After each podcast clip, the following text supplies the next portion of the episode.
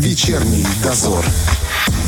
Ну что ж, поговорим еще об одной серьезной теме. В Приднестровье наблюдается дефицит донорской крови. Я, конечно, понимаю, что кровь нужна всегда, но сейчас, когда период у нас сложный и эпидемиологическая ситуация нестабильная, скажем так, кровь нужна особенно. Поэтому мы с Валентиной призываем всех, кто может и кому позволяет здоровье, прийти и сдать кровь.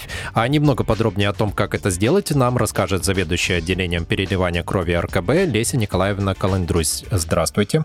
Здравствуйте. Леся Николаевна, вообще какая группа крови сейчас в особом дефиците или вы готовы принять абсолютно любую? Ну, мы, конечно же, готовы принять абсолютно любую э, кровь, но вот на протяжении второй недели уже есть тенденция большого дефицита первой положительной группы крови. Э, из-за того, что очень много одновременно попало больных, ну и попадает ежедневно с этой группой крови именно. Угу. Но она же распространенная довольно-таки, да? Да, она распространенная, но как-то вот, ну, бывают такие стечения обстоятельств, угу. когда одновременно какой-то промежуток времени попадают люди с одной группой крови. И с кровотечением, ну, с разными абсолютно проблемами, кровотечения, онкологические заболевания, просто вот операции массивные. А. И требуется вливание крови э, некоторым пациентам по 4 пакета. И ага. так как их очень много сразу, это получается очень большой объем. А эта кровь вообще используется и для лечения больных коронавирусом?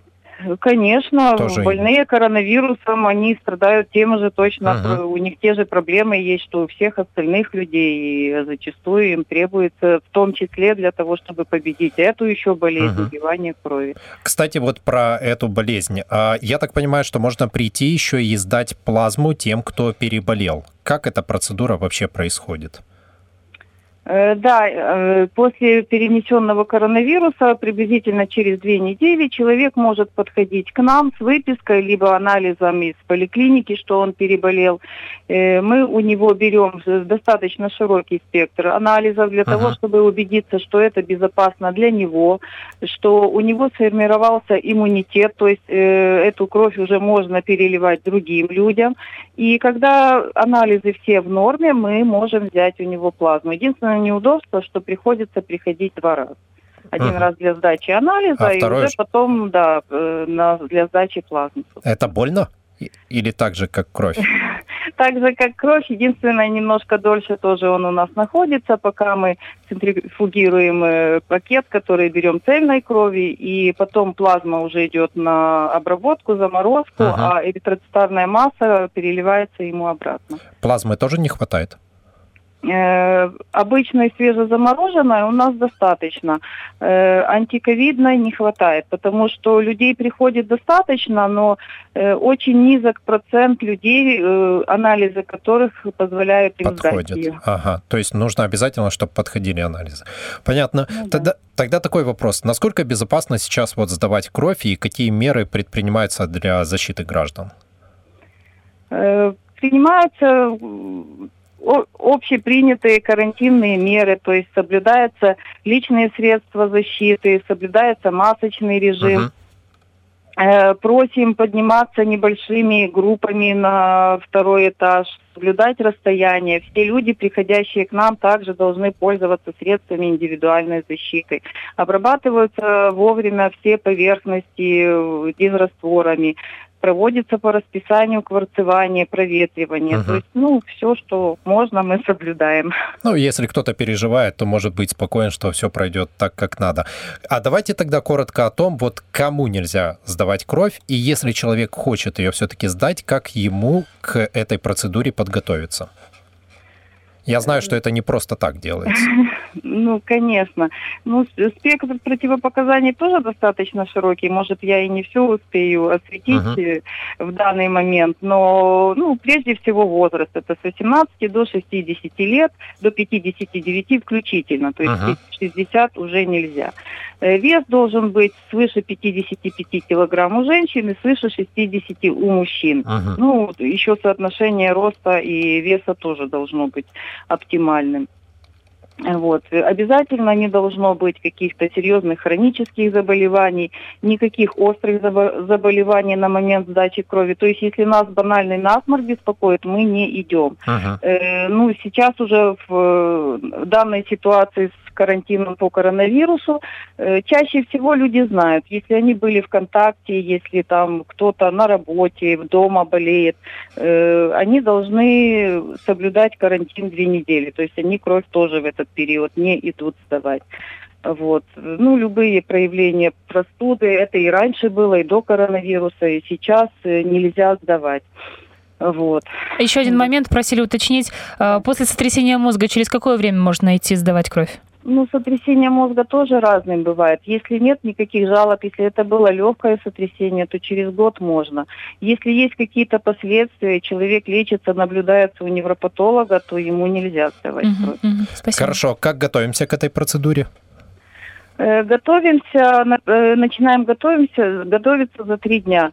Э, ведем правильный образ жизни, правильно питаемся, не употребляем спиртное. Правильное питание подразумевается, не употребляем жирную и жареную пищу. Жир мы учитываем как растительного, так и животного uh-huh. происхождения.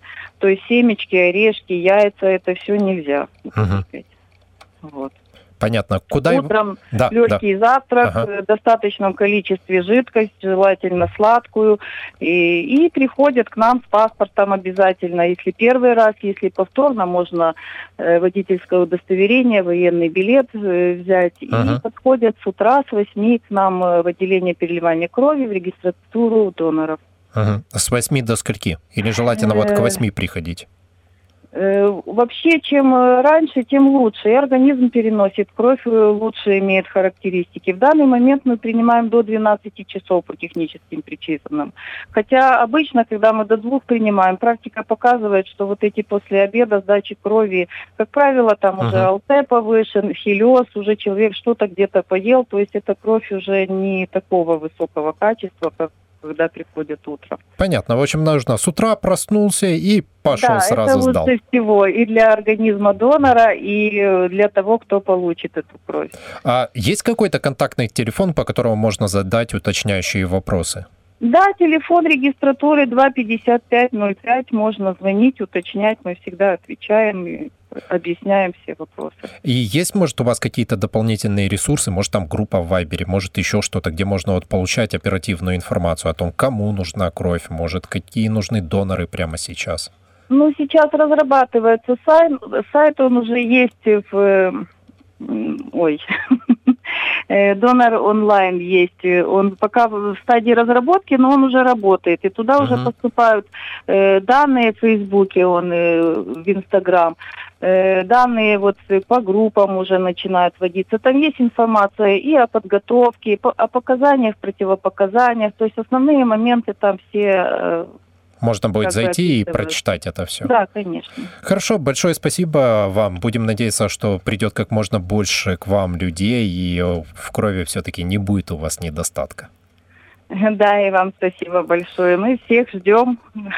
Спасибо. У нас на связи была заведующая отделением переливания крови РКБ Леся Николаевна Каландрус. Ну и что касается, кстати, соцсетей, друзья, donor.onlinePMR, это все онлайн ПМР mm-hmm. в одно слово, э, в Инстаграме вот так вот можно найти. Э, замечательный профиль, где есть полная информация по поводу донорства, максимально вам э, расскажут, объяснят. Здесь же появляется постоянное объявление о том, кому конкретно нужна кровь, в каком городе, какая кровь, поэтому подписывайтесь обязательно, рассказывайте рассказывайте друзьям и сами делайте доброе дело, приходите и сдавайте кровь. Вечерний дозор.